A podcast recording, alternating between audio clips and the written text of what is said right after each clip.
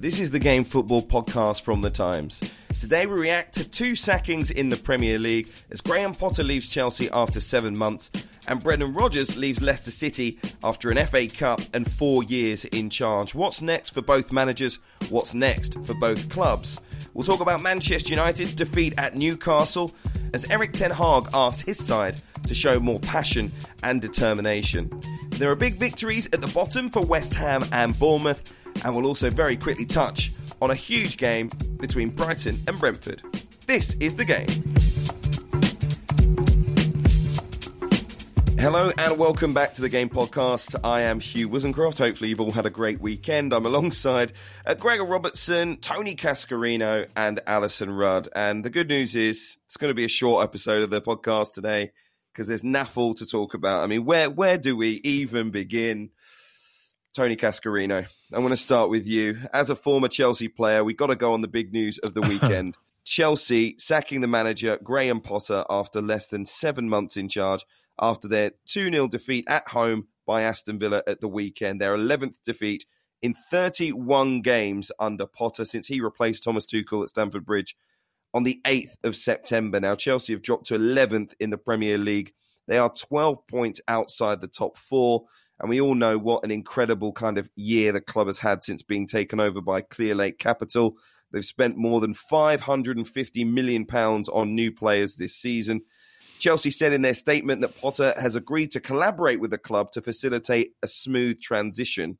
Bruno Saltor, who, of course, uh, ex Brighton player, worked with Potter there as well, will take charge of the team as their interim head coach. And it's a pretty big game up next against Liverpool as well. But really, we, we have to talk about this sacking first. And and you know, for for a lot of managers when they get sacked, I ask you guys, you know, was it fair? Was it warranted? Was it deserved? Whereas I think for Potter, the question, Tony, is why now? My answer to you, Hugh, would be when international breaks happen and then the club's hierarchy speak to each other and they chat and they talk about what's going to develop over the next few weeks when the club, you know, returns to the Premier League and then has Champions League football afterwards.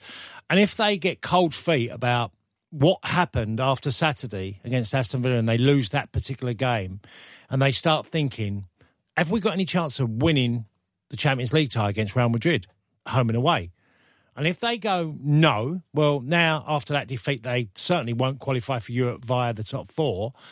And I just think they've gone, well, there's nothing to win. There's nothing to play for. If we don't believe this guy can guide us to the victory over Real Madrid home and away, where we could still win the trophy and get into the obviously the Champions League next year, then they're going to pull the plug. And whatever people think about this, Hugh, whether they think it's right or wrong, I've always thought that Graham, I was never an advocate of a a pragmatic, cautious manager where most teams that are successful in Europe are playing a very attack minded game, which surely wasn't the case at Chelsea. You know, just look at their numbers. You thought Potter was a you thought Potter was a pragmatic, cautious manager. Of course I do. I've just said it. I mean, Hugh, just look at the goals for column. That tells you enough. Forget about the points. Look at the goals for column. It's it's ridiculously low. Brighton have outscored Chelsea by a mile. So have Brentford outscored Chelsea. You can't be managing a, a club of that stature and have such a uh, look. I mean, was it like nine clean sheets at home under Potter? I mean, come on, it's it's just nowhere near good enough. And I'd love to back Graham Potter and say, sit here and go, do you know what? Opportunity English manager. There's been very few over the those few decades that have had this chance to manage a big football club. It's like I said this in, in an article uh, in the paper t- today where sometimes clubs, big clubs, sign players who've scored a lot of goals at mediocre clubs. They've done brilliantly well. You bring them to the club and they're not quite good enough. And everybody around them knows they're not good enough. And that can be the same for a manager. You walk into a club, yes, you've done well at Brighton. Are you the fit for Chelsea?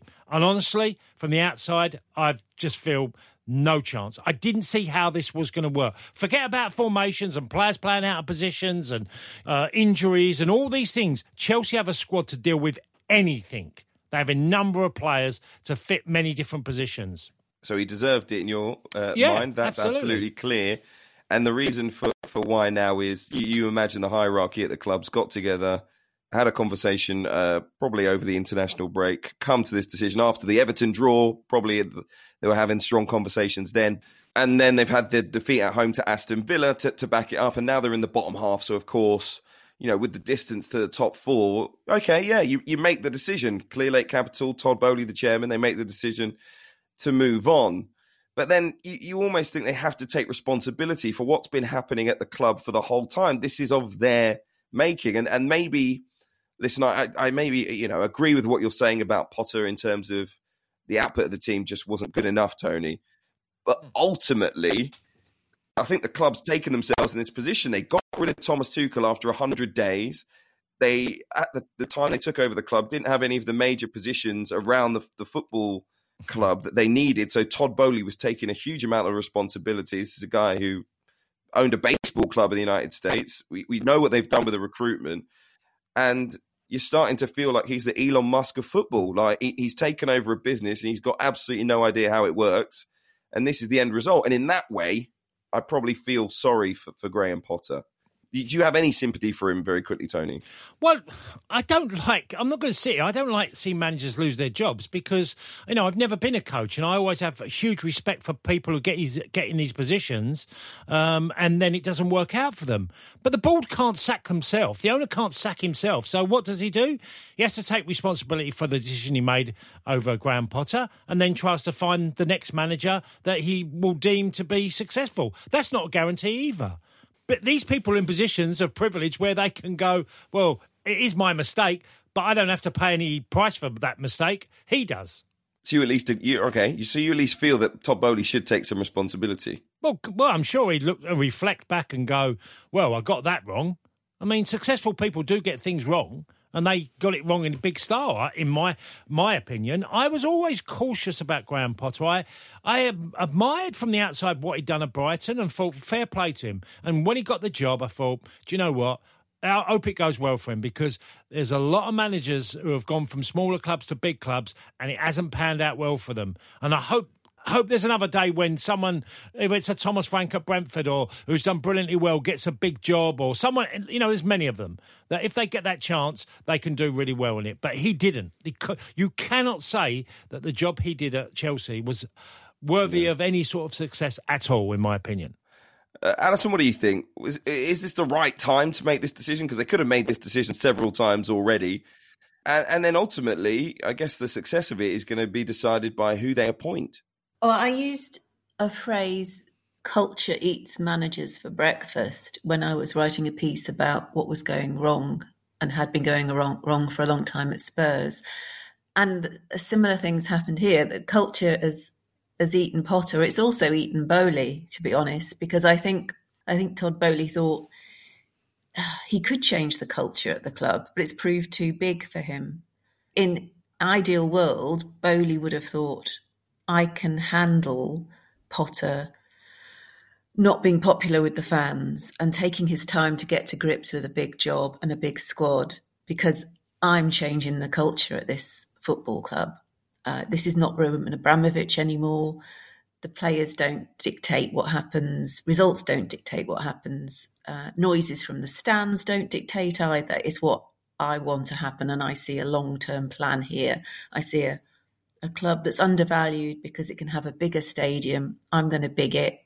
This is going to be a different club. And what he's found is what Chelsea have established in the Abramovich era can, cannot be dismantled. And he doesn't like, Todd clearly doesn't like it when the fans leave early and boo the manager. And the football isn't great and it's disjointed. And presumably, in all the conversations he had when he was wooing Graham Potter, it was about Potter. I bet you Potter would have used the word progress and building a lot. And he's not seen that. He's seen tinkering and a lack of a pattern and some panic measures as well. And probably seen a man out of his depth having t- sort of too much choice. The, the pool of resources is enormous and has been compiled erratically. So uh, I think it was would have been a tough job for anyone, but he didn't. He didn't have what it took. Graham Potter. So now what's happened is what would have happened under the Abramovich era is that they they'll probably appoint someone who is the opposite of Potter and is packed with charisma and ego and European credentials, some notches on his belt from big wins, and they'll stutter through and possibly do okay in the Champions League.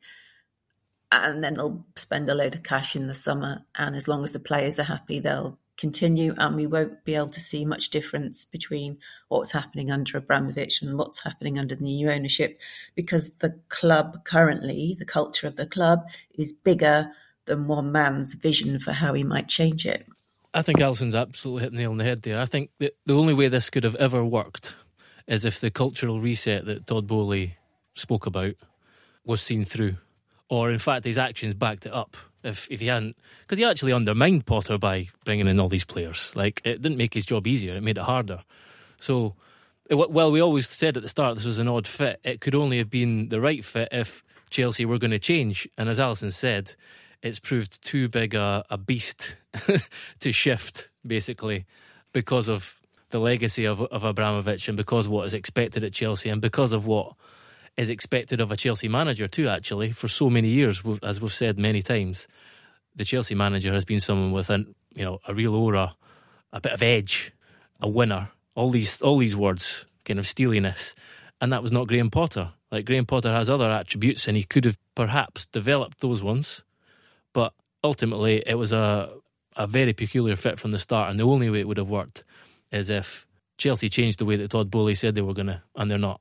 It's it's incredible, isn't it? Because it's a it sounds like a great idea, and like all ideas, they're great until they don't work, and then you've got a problem. You know, then you've got to look at within you know, how this club has gone backwards, uh, certainly this year.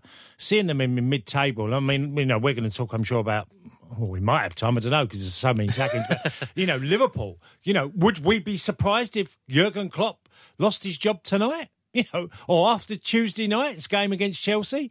Well, my answer would be, ah, that would be no chance. That'd be nonsense. But just look at a history of sacking and how managers go so easily. This isn't unthinkable or is an unthinkable thing that could happen. I mean, me and Alyson, who are both Liverpool fans, we're biting our nails and thinking, what's the next call? Because as I look at the table, I think, well, could it be them? Could it be? Could it be the unthinkable and Klopp? But he's got stripes and he's won things. Management is not a safe haven for anybody because once you lose enough games, you're sacked, and the idea changes. The one thing I would add is that I said this to Tony before we came on. I think we give people with money and have had success in business too much credit. You know, they were, it looked like they were they were trying to break football in their system, and they're trying to you know go out and sign, spend ridic- obscene amounts of money on an, a ridiculous number of players, all young players with potential in one in two transfer windows, and you're kind of looking around thinking, have they seen something here that we're not? But their tenure so far has been an absolute unmitigated disaster in every at every turn. Sacking Tuchel basically all their work in the transfer window. It might, you know, even if half of it uh, turns out to be positive and and uh, successful, that that would be a good that would be a good ratio. But now they're sacking their second manager within a year. That's been a disaster so far, an absolute disaster. And any idea that we think they're they're these are some geniuses who are going to come in and have found a new way of operating football clubs, I think needs to be consigned to the dustbin. Got to say, Tony, you know, in terms of the managers currently available, that's the only reason that I think maybe yeah. I wouldn't be surprised about Jurgen Klopp. And, and it's maybe the reason that, you know, the answer to the question as to why now. Because actually, for me, and I've said this on the podcast before, I don't think many of these clubs are well served, or any of them really, by changing the manager with 10 or 11 games to go. Like, we'll talk about Crystal Palace a little bit later on. They obviously won the game against Leicester by sacking Vieira, bringing in Hodgson. We'll talk about Leicester too, who've got rid of Brendan Rodgers. But again, I, I don't see how, and even Chelsea, their seasons turn around drastically by sacking their manager at this point in time because you know if there's to be a big change in terms of how you're playing the players are going to have to take on some new ideas mm. in a very short space of time and if you're you know if the key to the season is to beating Real Madrid over two legs you know I, I just don't see how it happens. And even if it does, that Chelsea go on to win the Champions League. So I don't see the season turning around drastically, even though they've made this change, which is why for me, I would have given Potter till the end of the season mm. just to see if there was some magic, to see if you could turn what seemed to be a very bad decision into possibly a good one. Because I don't think these coaches become bad coaches overnight. And I don't think Graham Potter is now a bad coach, despite the fact that, as we reflected at the time, the Chelsea job may have been a step too far uh, for him. That is when he got the job, of course. Uh, and listen, just reflecting on Liverpool and, and Klopp, Nagelsmann's available, Enrique, Zidane, Pochettino, Conte. You know, maybe some of the bigger clubs are now twitching a little bit just because of the prospect of losing one of those managers, one of those highly respected managers. You know, might be too much for them. So I think they maybe think, look, let's get into the market now. Let's change the manager what you know while we can before one of these names has gone somewhere else. But Hugh, you mentioned, you just said maybe the owners should have waited to the end of the season and hoped for a bit of magic. Can, can you say, hand on heart, you can picture the scene where Graham Potter is in a meeting with Todd Boehly and exhibits the sort of magic and strength of personality that would make you think, "Oh, I'm going to stick with him." That's no, not but, what but, you're going. That's not what you're going to. I mean, you. It's we've all I, agreed. I don't base, it, I don't base it on personality. It's not about him as a person. If if the results turn around, if Chelsea go out and win nine of the last ten games, and there's a positive factor in the stadium and, and at the club, and the players seem happy, and they suddenly, you know, and they start playing a good style of football, you know, that is what I would have wanted to see if I was Todd Boehly and the Chelsea board before the end of the season from Graham Potter for us to think he's the manager going into next season you know, personalities, everyone's different. Uh, you know, mm. ultimately, we, you know, we, we make a lot out of it, don't we, in terms of well, um, some of the big figures in sport. But ultimately, if your team goes out there and wins every week, it doesn't really matter what you like. Something was struck me Saturday watching Aston Villa versus Chelsea. It felt like Unai Emery knew exactly what Chelsea were about he knew how to stop them. He made sure that they defended quite deep and let Chelsea not penetrate them at all and knew that they would catch Chelsea on the break. And it felt like, as I'm watching the game, I'm thinking, Unai Emery looks a far more accomplished manager knowing how Villa are playing to what Chelsea are trying to do. And it was obvious but, during the game.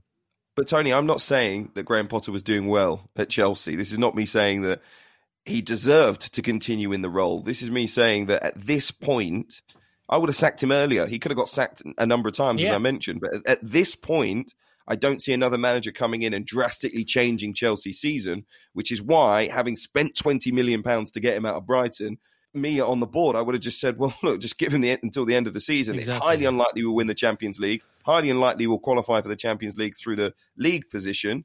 So all we can do is see if there is something there, and if there is something there that maybe we can hold on to going into next season, he might get an opportunity." To continue in the role.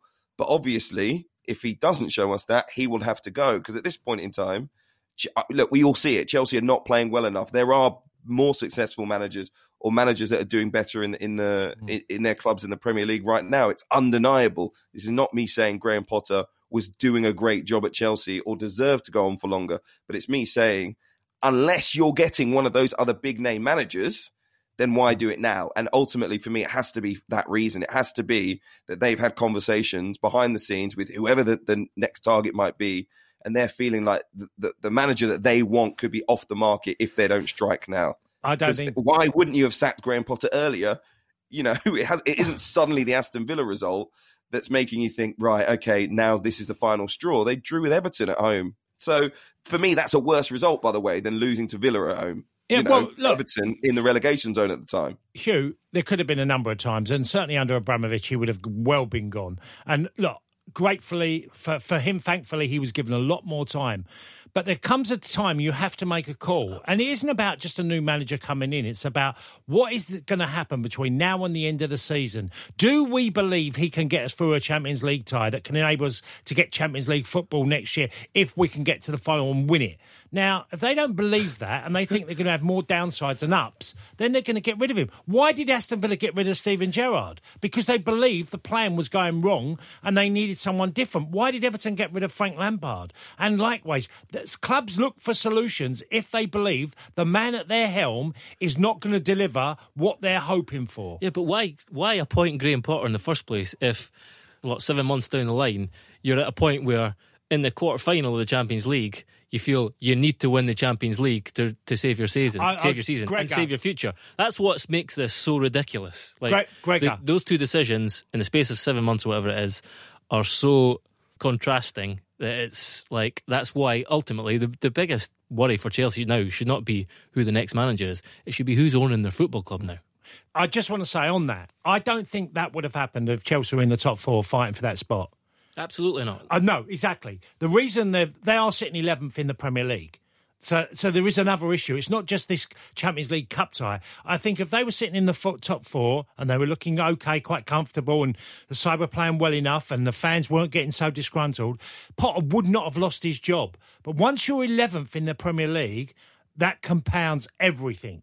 It's not just the Champions League game; it's about how their season has No, gone. but I agree. They, they they see that they probably see that the only way of saving their season and actually Is that? reaching the Champions League is by winning it, which in itself is ludicrous. yeah, I, I'd be very surprised. Put They're that way, throwing if the Chelsea win the dice. Champions League. they're throwing There the are dice. several reports. I think Tom Roddy also said it for us. There are several reports that Potter won't receive a full payout as compensation, which would imply that this idea that he had, uh, he convinced Todd Boehly that he was there to make slow, steady progression and build something for the future, wasn't deemed to be part of going um, bottom half of the table, so that he was able to be sacked if they dipped below a certain point. So I think, I think Potter and Boehly both thought slow progress would be acceptable if you're in the top half of the table, but if you if you were to drip, drop below that, that was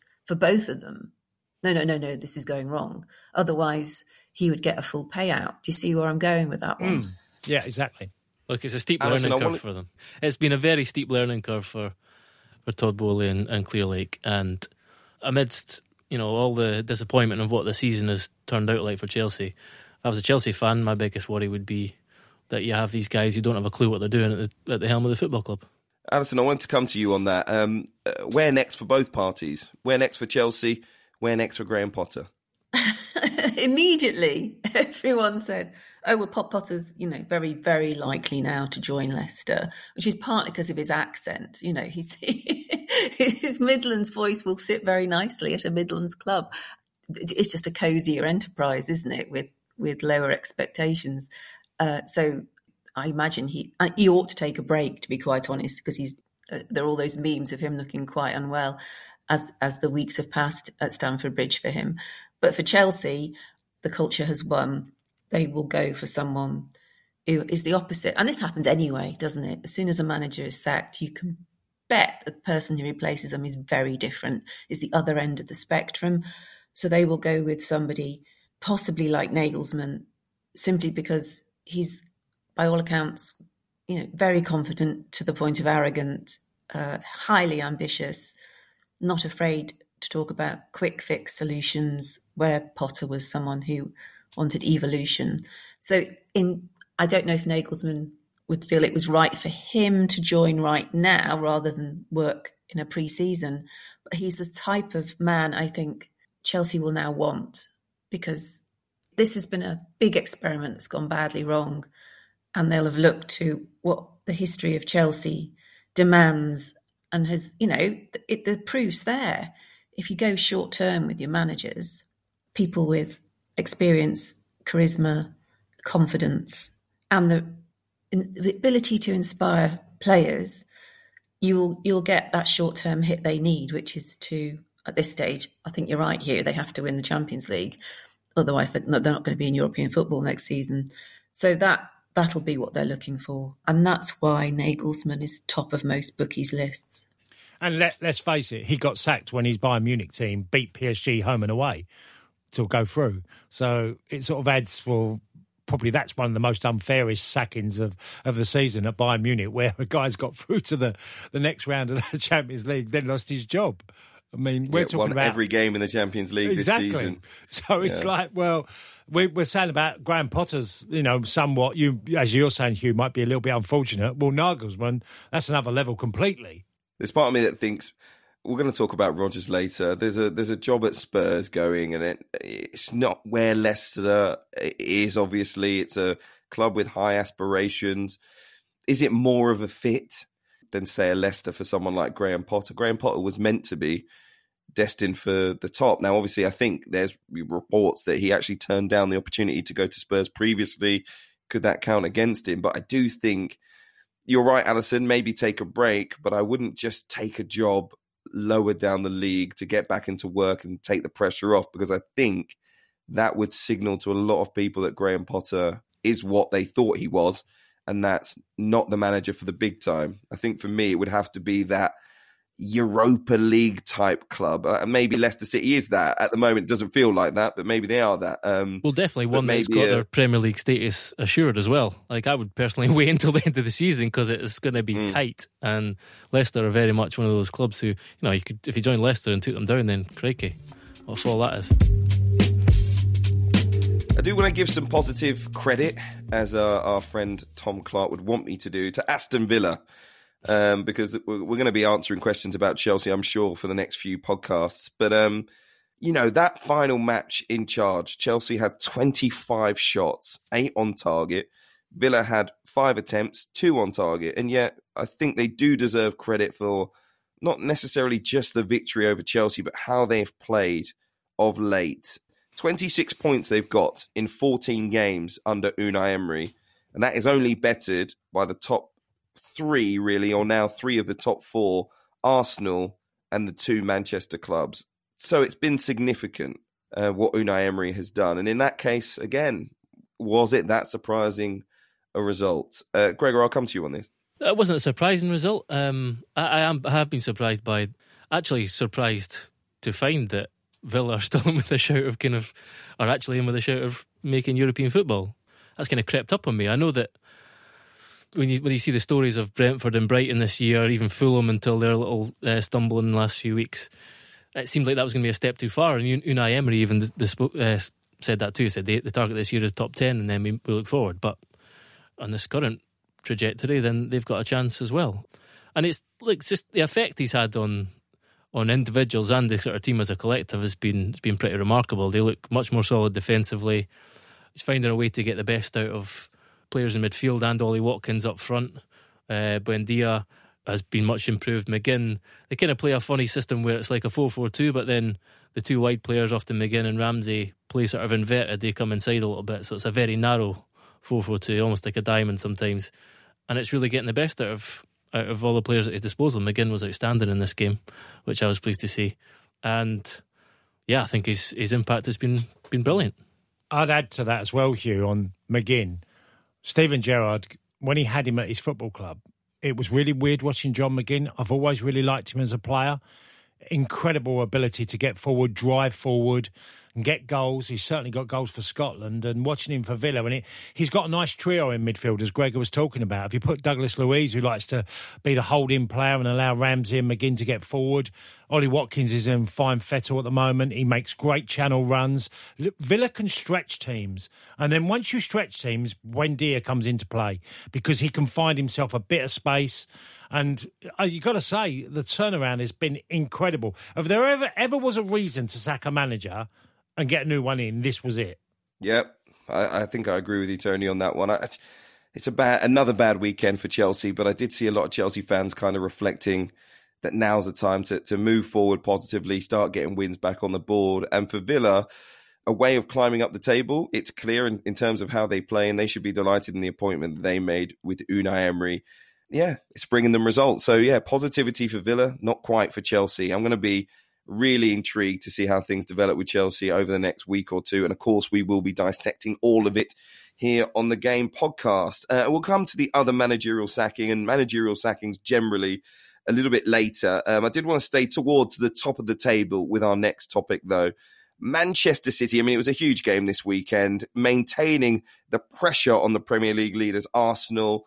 They kind of shrugged off the absence of Erling Haaland, outclassing Liverpool. It was a great display at the Etihad Stadium and finished 4 1, scoreline that we weren't really expecting.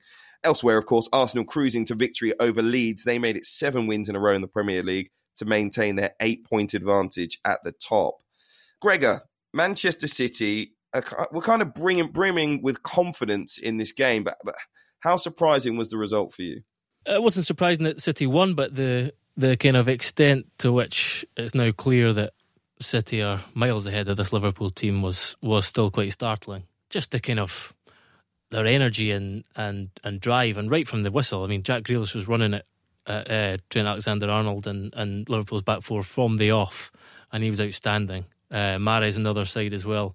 Liverpool's fullbacks looked at sea, all at sea. De Bruyne was on song. Uh, Alv- you know, obviously no Haaland. Alvarez came in and his link-up play for uh, for Gundogan's goal, I think that was the third, was superb.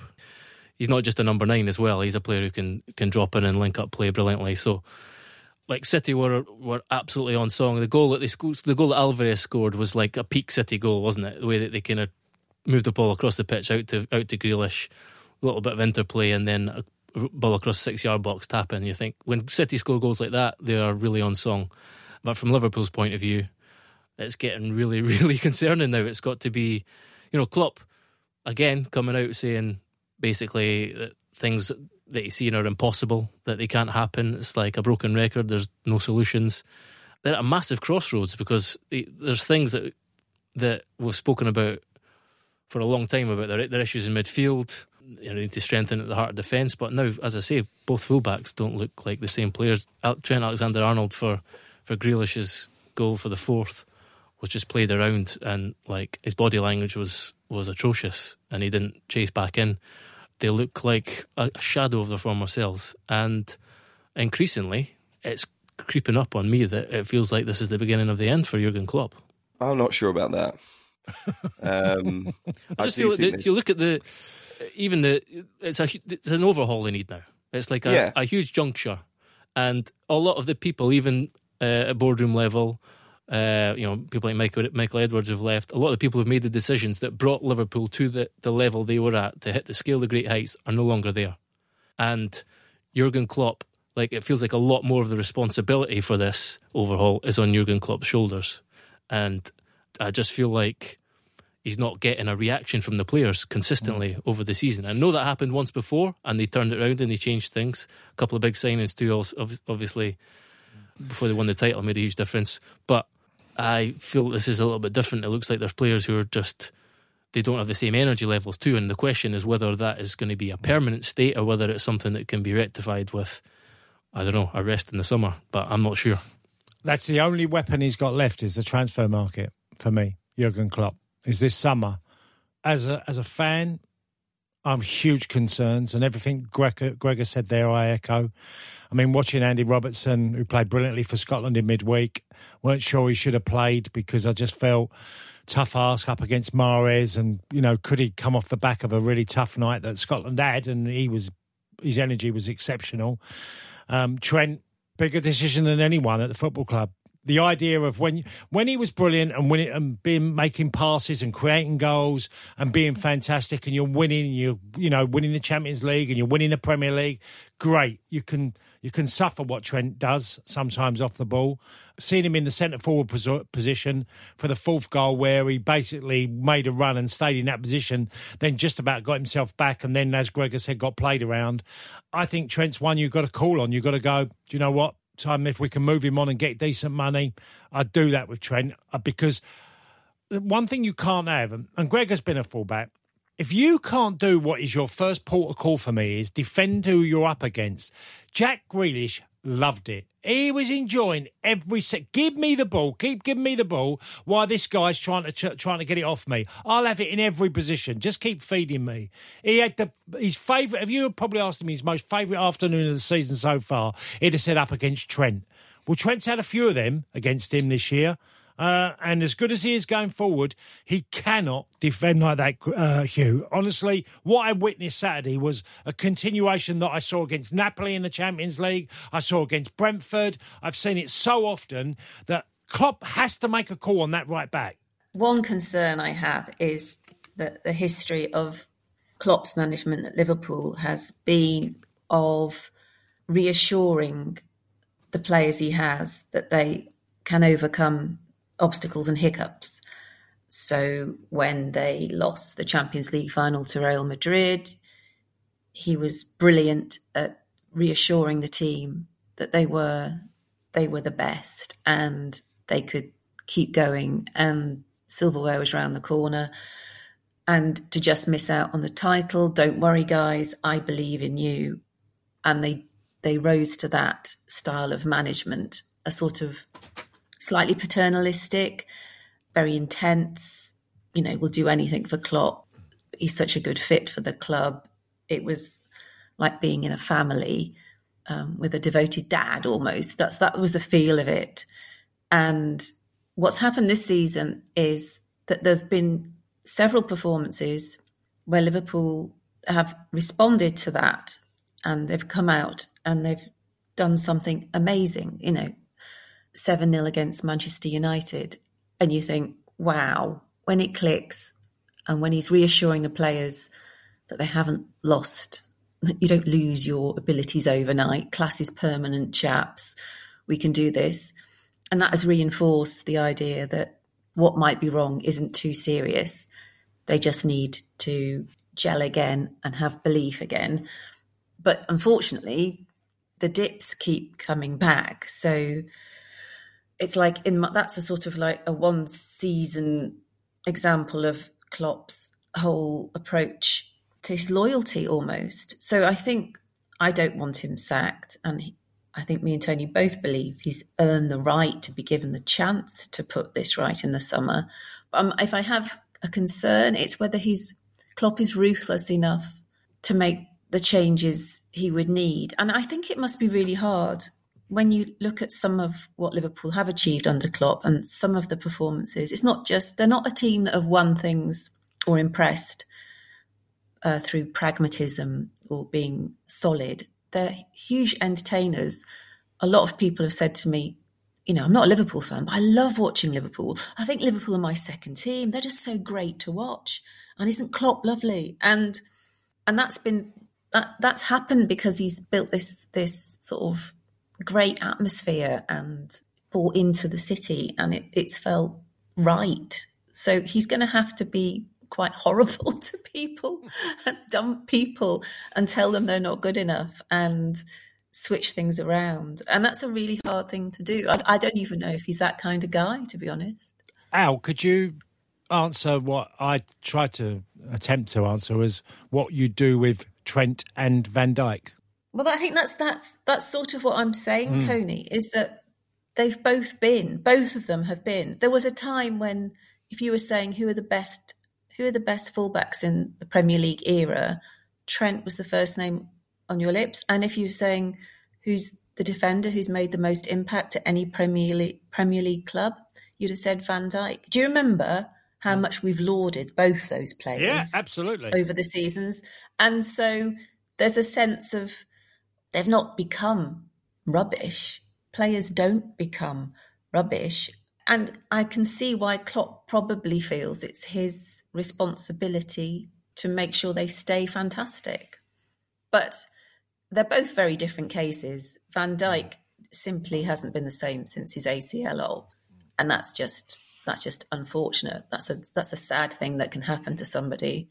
But there is always the possibility that you can return to your full greatness after an operation like that. And I dare say Klopp's thinking, it's going to be tomorrow. And then it doesn't happen. And he thinks, well, then it'll be tomorrow. Trent is a completely different set of circumstances.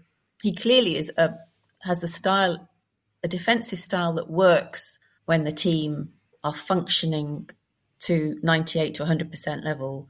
And when they're not, he's he's lost. He's at sea and he looks he, he looks stupid. He looks like he's in the wrong place because but he's been trained. You know, he's he's been trained. All he knows is the Klopp way. And if Klopp's not telling him to do things differently, he won't. And if Klopp's trying to change him, that'll be tough for him because he knows one way of playing, which is the heavy metal football way. So I don't think they're similar, but Liverpool haven't looked better with them both out the team either. That's the other thing. It's not as if you could say oh, when they weren't playing, Liverpool suddenly looked great.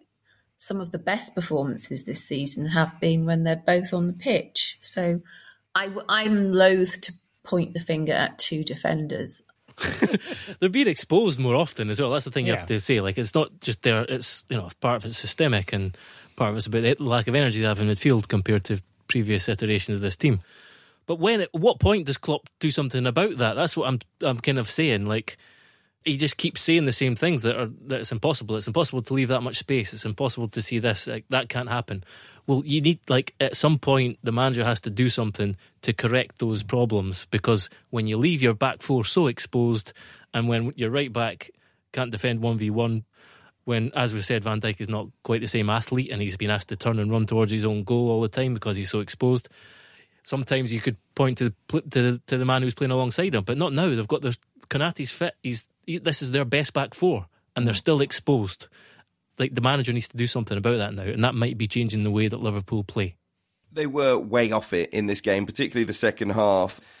Decent nugget from Bill Edgar in his column today. Uh, Liverpool are the first team since Birmingham City in 1905 6 to win a top flight game by at least seven goals and then lose their next three matches in all competitions.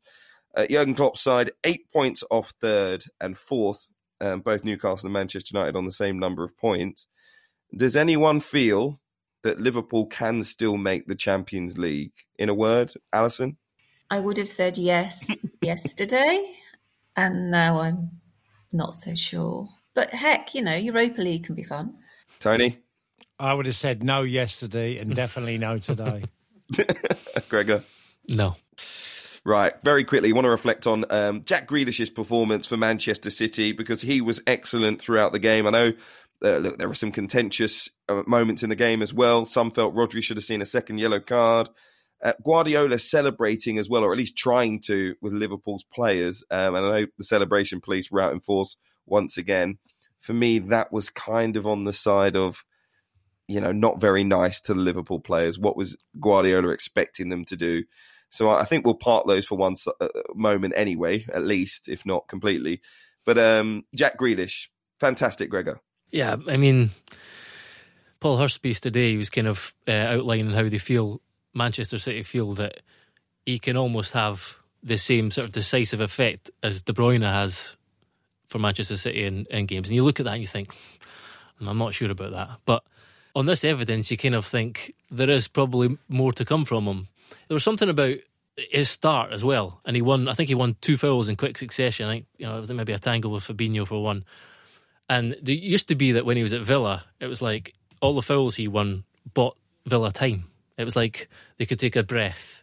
It was almost a defensive tactic. Now for City, it's like it riles up the whole Etihad. It gets like it puts the opposition on the back foot. It's because they're playing such a direct style of football, and he's getting he's getting the ball and being asked to run at players every time he buys a foul like that, and he does it so well, it energizes City. It seems, but he was just he's just so difficult to to win the ball off. Basically, he's so good at getting his body between the defender and and, uh, and the ball and riding challenges.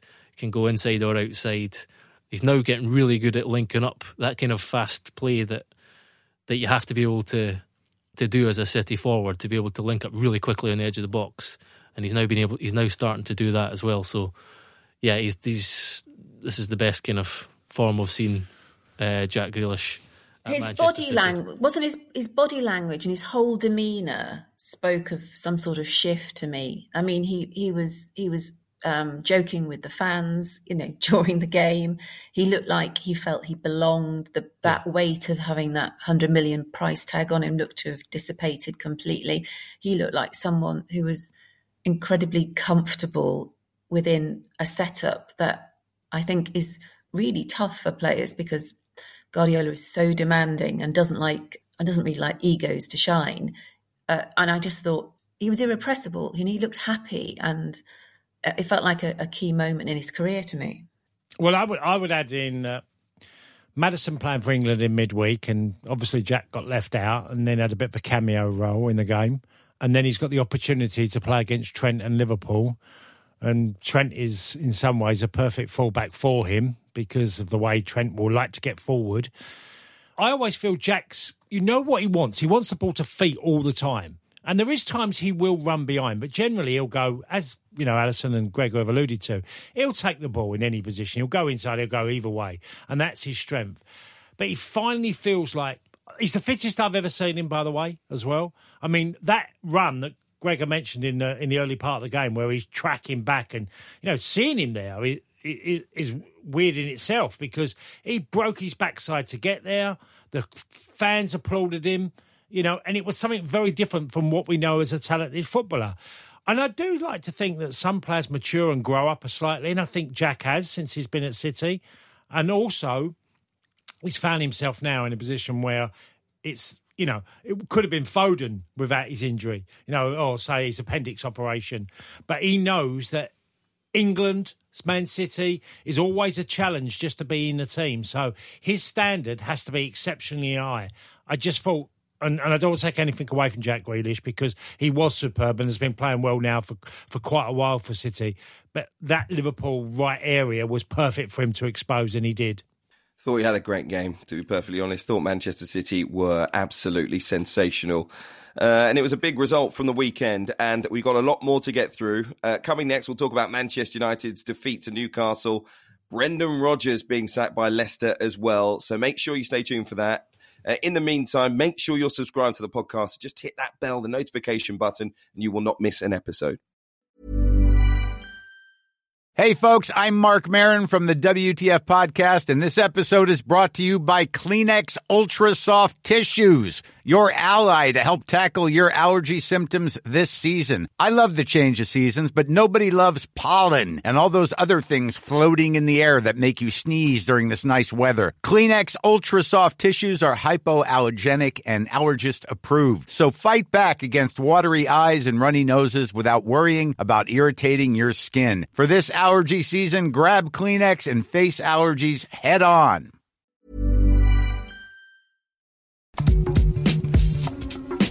Well, after Manchester United's defeat to Newcastle, uh, their players held a dressing room inquest, we're told, after their manager, Erik Ten Hag, told them that they lacked maturity and desire during their 2 0 defeat.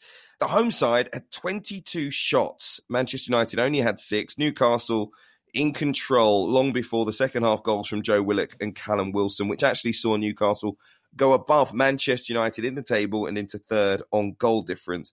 Erik Ten Hag, very clear. He felt the game was decided basically by Newcastle's greater determination, aggression, and desire. For me, generally speaking, not to dwell on it too much, it's just a reminder that we were maybe too quick to exalt Manchester United. Um, they've now dropped points in six of their last nine Premier League games. And ultimately, it boils down for, to me for a lack of depth. I know people will say United are more than good enough to go to Newcastle and put in a better performance. Yes, generally speaking, they are to put in a better performance, but in terms of their season generally staying at the level that it was at, to lose Eriksen to injury, to lose Casemiro to two red cards and double suspension that's seen him miss a lot of this period, it's very clear that those that come in behind them, you know, lack the same quality and it leaves the team, particularly Casemiro's absence, looking very disjointed. Uh, so Newcastle, for me, very worthy winners. And Manchester United, a reminder to the fans and, and the board, they've still got a long, long way to go. Do you agree, Tony Cascarino? Are you working on a political show here,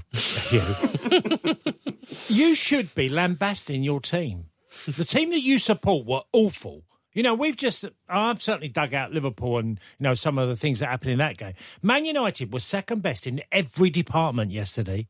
Every one. And there was every right they should have had a two hour meeting because Erik Ten Hag must have been furious of what he saw. I saw one team that was totally committed in every position. Defensively, they were far superior than Man United. Midfield, Guimaraes was unbelievably good yesterday. And then you look at the forwards, Isak causing problems. You know, you think Isak's at Newcastle and you've got Weghorst at Man United. There's not even a comparison between the two players. United was second best in every department. Hunger, sweat, blood, everything that Newcastle gave was exceptional yesterday. And Newcastle, uh, sorry, and Man United didn't like it. And they didn't like it when Antony was laying on the floor every time Dan Burn rattled him, because Dan Burn, by the way, rattles everybody, but he does love taking out wingers. Every time Antony got rattled by him, he instead of trying to do the right thing and try and get past him, or just, he ended up getting involved with him, and that's exactly what Dan Burn wanted. I, I thought United was so poor yesterday, Hugh. They were, Tony, but um, you've got to understand. It's not that I'm a politician or I'm trying to be diplomatic. Um, you know, I, I, don't know if you guys remember everything that I've said about Manchester United yes, I for a, a, long period of time. I'll, How I'll can I change my view on that? I, I I hate to say I told you so, but I you know people were messaging me about this podcast saying that when Man United were playing well, that, that I was too negative about them or that I didn't give them enough compliments. And I've maintained throughout that Manchester United were having a good period, which we've seen before under other managers. And ultimately, the vast majority of this squad are the same players that we've seen at times in matches do exactly what we saw against Newcastle United this weekend. They aren't as good as what people have been making out. I've maintained that throughout, Tony. So, what do you want me to say? What reaction do you want me to have? I've just seen the same players who've lost number of managers their jobs, who for me are not elite footballers. Most of them are not top level. If, uh, and this is people say, why do you mention that? Because they're very, very good players. Yes, they are. But uh, for me, hmm. as a Manchester United fan, this is a club that I want to see back challenging for Premier League titles and Champions League titles. And ninety percent of that squad are never going to be good enough to do that. In my opinion, I don't think that's. I don't think ninety percent is overdoing it, but I think you're right that there's enough players who have it. With, we've seen it over a number of years. Have it within them to dip so far below their standards, their best standards, to make it impossible for Manchester United to be consistently good enough to to compete for anything more than the top four just now. And even actually, you see now when someone who does have that mentality, that elite mentality, because it's actually mentality more than you know ability. I would say you when you see someone like Casemiro who has that and he's not there, and his effect not just on the team, like as a player, as part of the team, as a functioning part of the team, team, but as a kind of presence in the team, it's extraordinary. So, I think I think your response is, is a bit right. It's, it's like it shouldn't become as much of a surprise. I think anyone who who was speaking about uh, dynasties being formed when they won the, the Carabao Cup should have a long hard look at themselves now because, and there was a lot of them, because while Ten Hag has made real progress, like undoubted progress, and they have a good manager, they still don't, as you say, have the squad that's ready to compete with the best in the country and Europe. Isn't it a bit worrying though that but I, I, this doesn't happen often that a big at a big club you get the players admitting their attitude's wrong, and then you and often Luke Shaw. Man- yeah, It is often But Luke yeah, Shaw. He's yeah. the one who comes out and he's a little too honest. And Yeah, actually, maybe, often he's the one who's. But he, well, but he was he. I, I don't think we can doubt that he's speaking on behalf. He feels he's speaking on behalf of all the players. That's how he phrased it, anyway. And then you have the manager Ten Hag going on various media outlets saying the players really were dreadful because their attitude was wrong. So if the players know their attitude's wrong and the manager knows their attitude's wrong, then how do you fix that? I mean that that's a bit odd. I mean, a lot of people were saying, "Oh, you know, Ten Hag shouldn't shouldn't throw his players under the bus. That's that's you know that's terrible." But they they threw themselves under the bus as well. So hmm. I think they've clearly got an issue with going away from home against the bigger clubs, and that isn't very Man United at all. The the Man United I grew up with is one that actually relished going away from home and playing a team that was on a roll or had a reputation or you know was level with them in terms of competing for whatever spot and making if necessary making the game you know being frustrating making the game dour and just getting a goal on the break and sort of spoiling the party they did I, it was just, it, this is but they, this united don't seem to be up for difficult moments and if ten hag is blaming the players and the blame, players are blaming themselves. I don't know where you go with that. See, Al, You get rid of them. Get rid of them, Alyson. Well, it's a three year. For me, a it was process, a three year process from the start. I wanted to see an incremental step. We've seen a good step in the first season, as Gregor points out. For me, there is another two seasons, another at least four windows for this squad to be overhauled for us to take, in my opinion, Manchester United really seriously. Okay, Sorry, Hugh, Tony. I, I wanted to ask you, and well, I'll just ask everybody this. You know, the new deal for Luke Shaw that's on the table, I think he's already signed. Marcus Rashford has been promised a new deal. Does that excite you as a Man United fan, or would you think? I mean, Marcus looks so off his game on on Saturday. Uh, which Come on, Tony. He's had an unbelievable I, I know he has. He's had an unbelievable season. And Shaw's had his best season for Manchester United too. So um, okay, okay. Let's be, but let's be clear on this. Let's I- be clear, Listen, yeah. I, I've said it a number of times. All of my friends, every time they have a good game, the phone is pinging off. Luke Shaw had a great game. Marcus Rashford had a good game. Are you going to eat your words? I'm happy to publicly maintain my views on both of these players. Rashford, I absolutely love. If Man United are going to do the things that I mentioned before, win Premier Leagues and win Champions Leagues, I, st- I still don't think Marcus Rashford will be in the best 11. But you have him at the you- club. you can at me at that. I'd absolutely have him at the club. That's same with Clearly, he has Shaw. a big impact. So that's you know that, that's that's what And- but but Luke Shaw for me has done a four year deal. Protects the really asset. It's like this is the way the world works now. Manchester Yeah. United For- hoard players. Yeah, hold on But- to the asset, but will he stay? Will he be in the best eleven? That's up for For, debate. for yeah. me, it's not even that he's a bad player. It's that when we're talking about the culture at Manchester United that he's been a part of for such a long period of time, do I see that changing? Not really. When you keep these players, no, it doesn't mean that they're bad players. Some of it is just down to character, mentality. A lot of these guys have played in big key matches for Manchester United and they haven't delivered. They go through a good period and then people say they're at their back, they're absolutely brilliant, or they go off and play well for the country. And we see it for a good three months. We might see it for a good six months. And then it disappears for a year. And people go, well, they just need to get back to th- those six months. And ultimately, I'm absolutely tired of it. And this is not off the back of, of one game. They've both had very, very good seasons. If they stay at the club as a fan, okay, you're not going to be disappointed in that because there are obviously worse players who, who could be at your club. But ultimately, as I say, if I'm a fan that thinks Manchester United can get back to the very highest level, then I think the squad needs to develop quickly and to a higher level than than what those players are on. Now Rashford looks like he might be taking himself onto a higher level, and we have to see how that develops over the next two years. But for me, overhaul of that squad is still so important, and I've included again. Man United fans will hate me for saying this, but the likes of Bruno Fernandes in that on a number of occasions. Anthony Martial, you know, I've had Manchester United fans last week saying, "Oh, Martial's back, don't have to play Weghorst anymore, fantastic." And I'm like, "What? What have you seen from Anthony Martial that makes you so confident that he's going to be? Oh well, a couple of seasons back he scored twenty odd.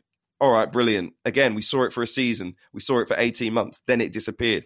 There are so many players at Man United that you can put in that category because ultimately Ed Woodward dished out some very big contracts, and we, these players are basically stuck at the club. And until, the, like I said, until ninety percent of them or eighty to ninety percent of them have moved on, and really quality players have come into the Manchester United squad.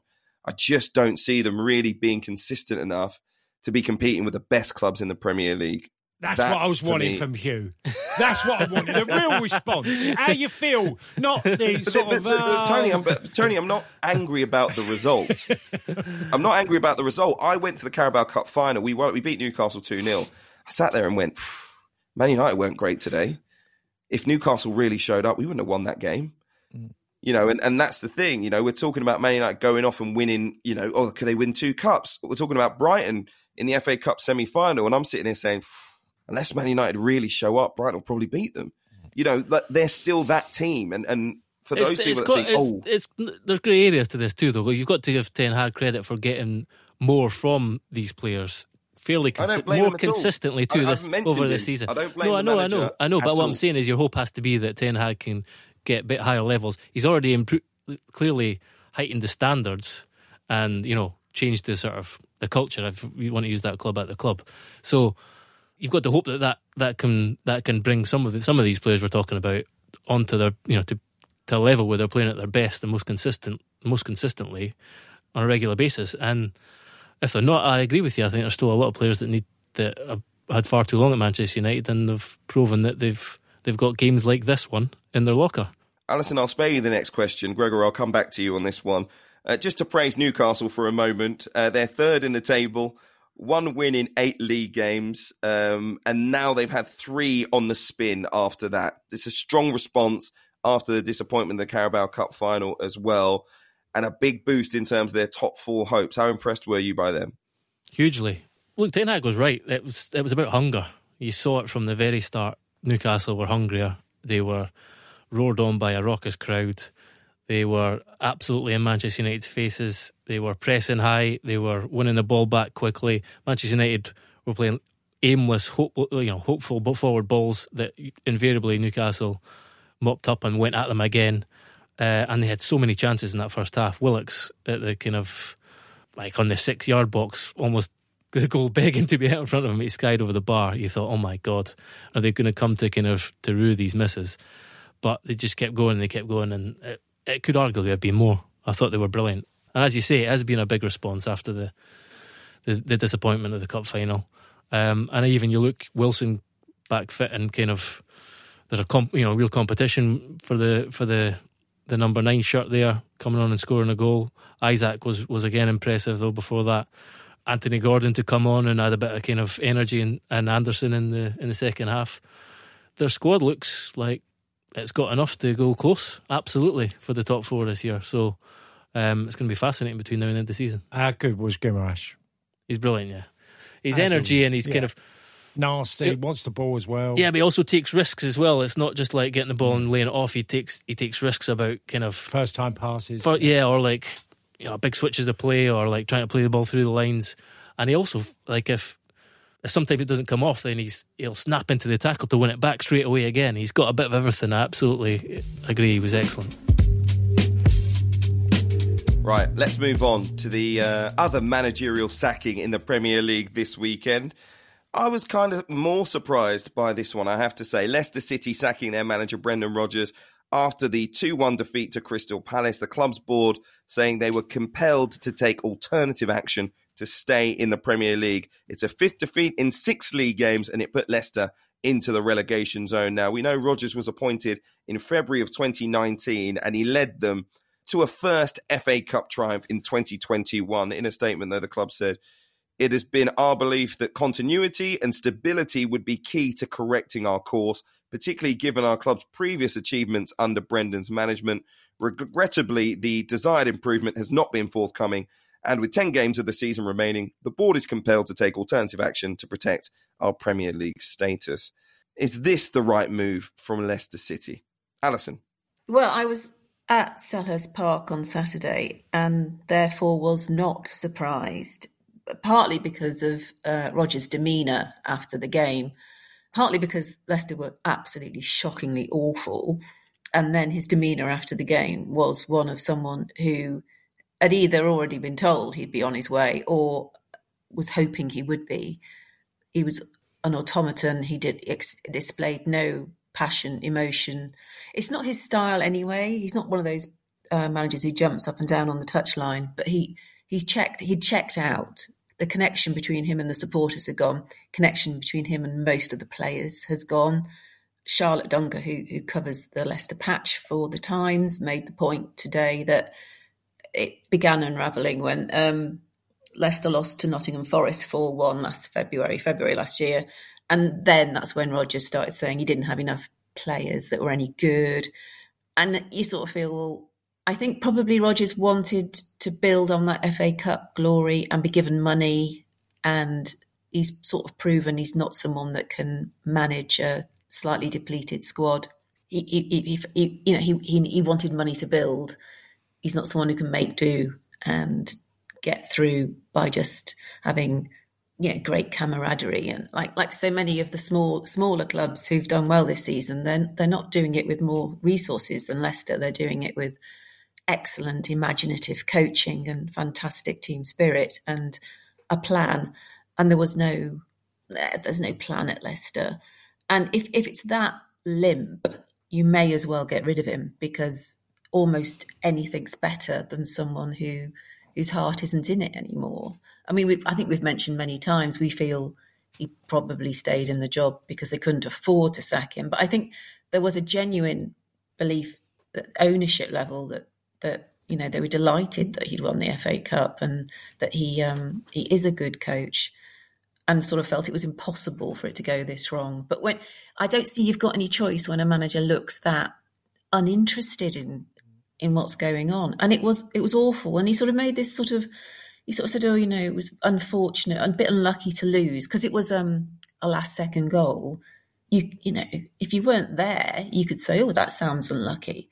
They were absolutely hammered by a Crystal Palace team that you know have been struggling all season. It was a proper proper nail in the coffin, and he deserved to go. And it wasn't. It was not surprising, Hugh.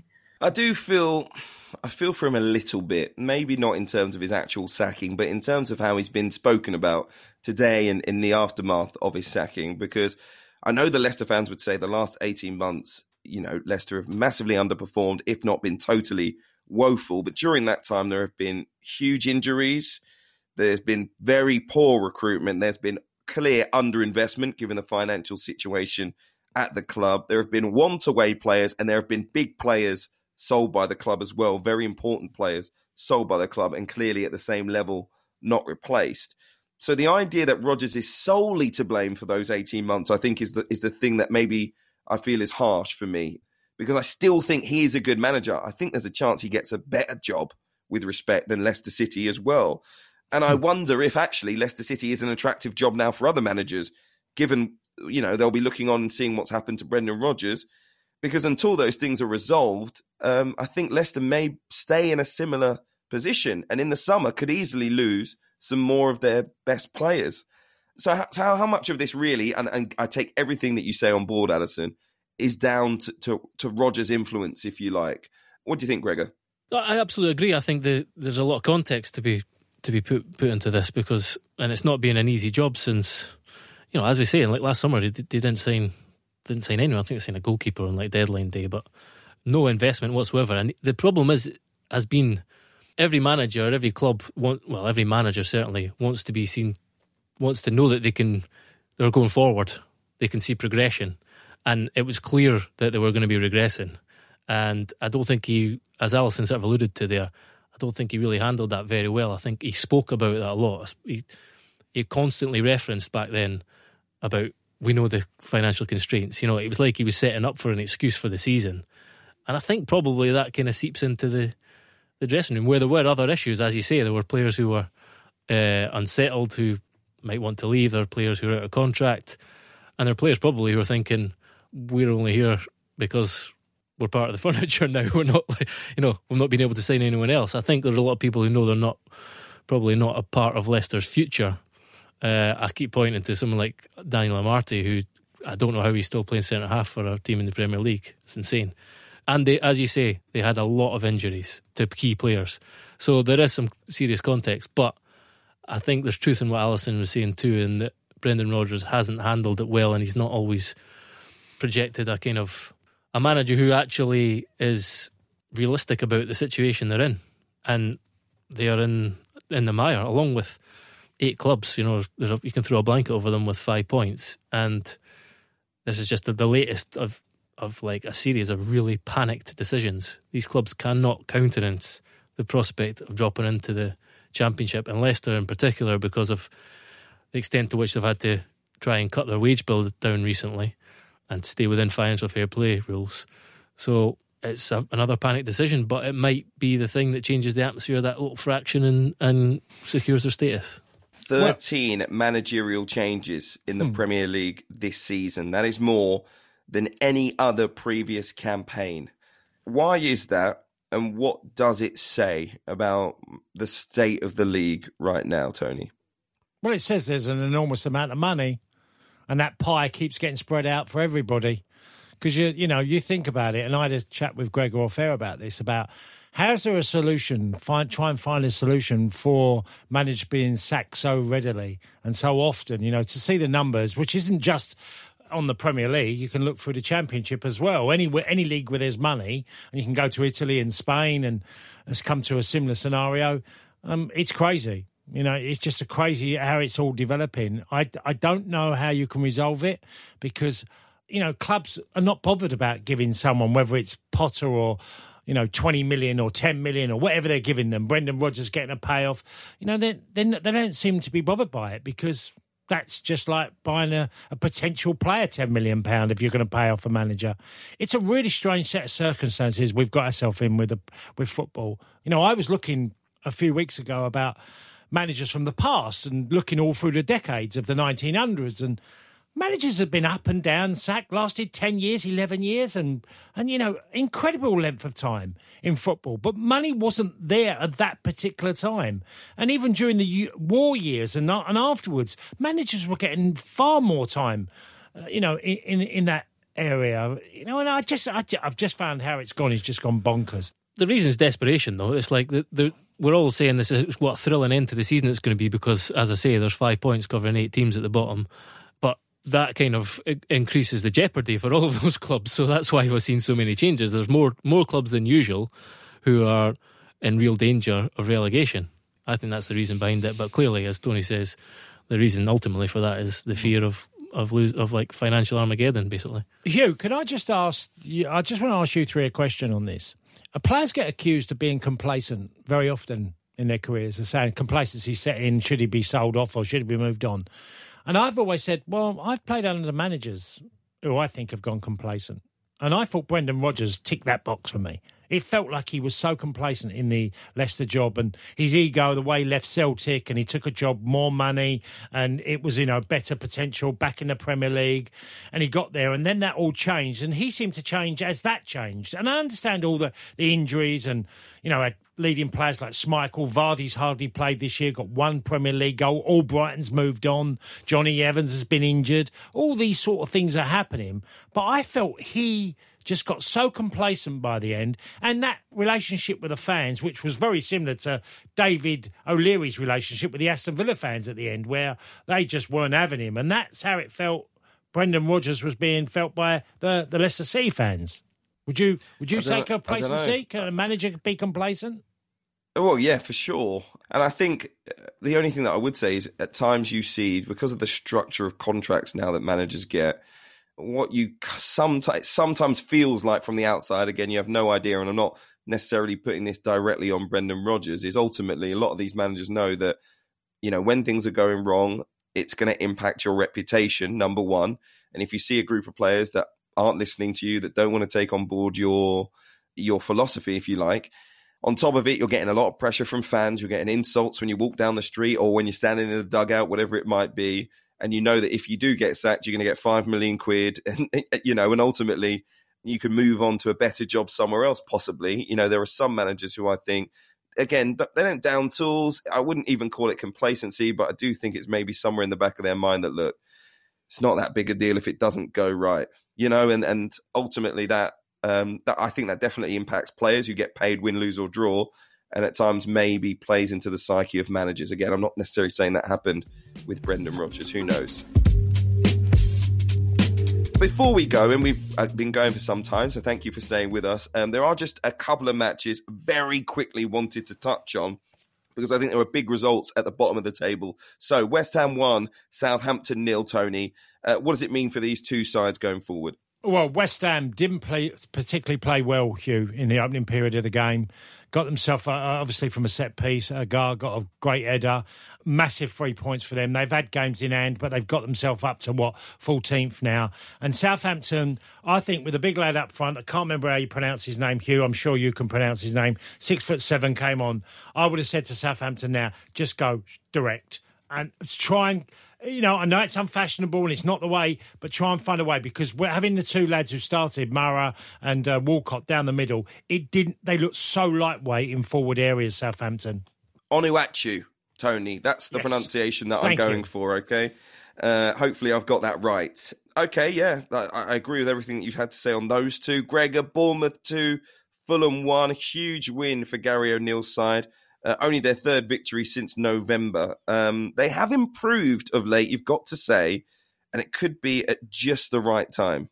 Yeah, they've been, uh, as I said, I think they've been unfortunate in a few games. They've conceded quite a lot of late equalisers, um, and they've, they've started to pick up pick up some really important points. And you know, obviously after the Liverpool game as well, on the back of that, to get another another home win is huge.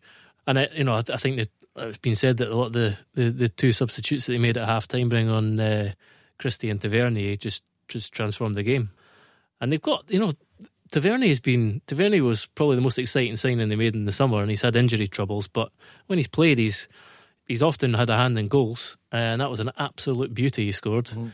And then Christie, much like he did for Scotland in the first game, he came on, he impacted impacted the game. He's kind of got a lot of energy and drive, and he tries to make things happen. And and ultimately, he he uh, made the run and, and got the shot in that, that, that produced the winner. So, um, yeah, huge. I, I, you know, a lot of people were writing Bournemouth off.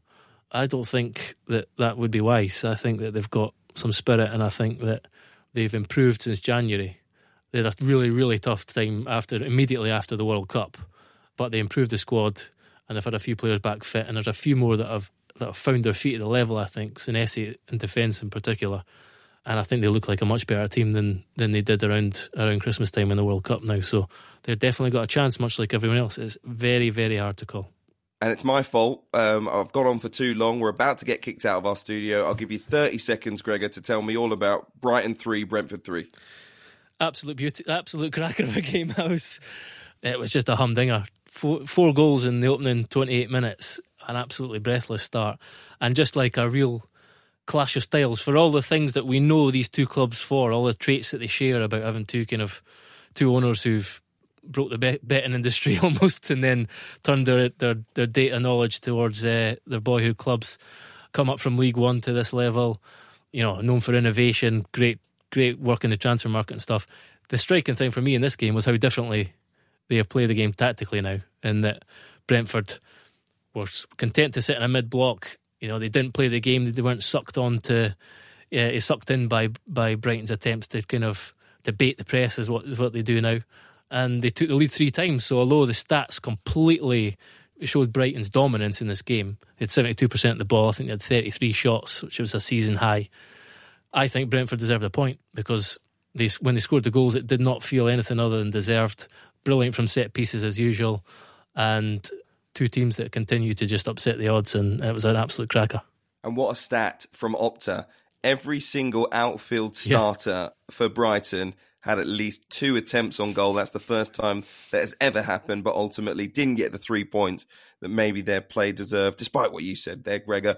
Uh, listen, we've run out of time. I can only apologise. We could have talked for longer. It was a huge weekend in the Premier League, but my thanks to Tony Cascarino, Alyson Rudd, and Gregor Robertson, and to all of you for listening. We've got loads of midweek football to sink our teeth into as well. So we will be back on Thursday, probably another bumper edition then. So make sure you're subscribed. It's Monday, so definitely pick up the game. You can either buy yourself a newspaper or go online and subscribe.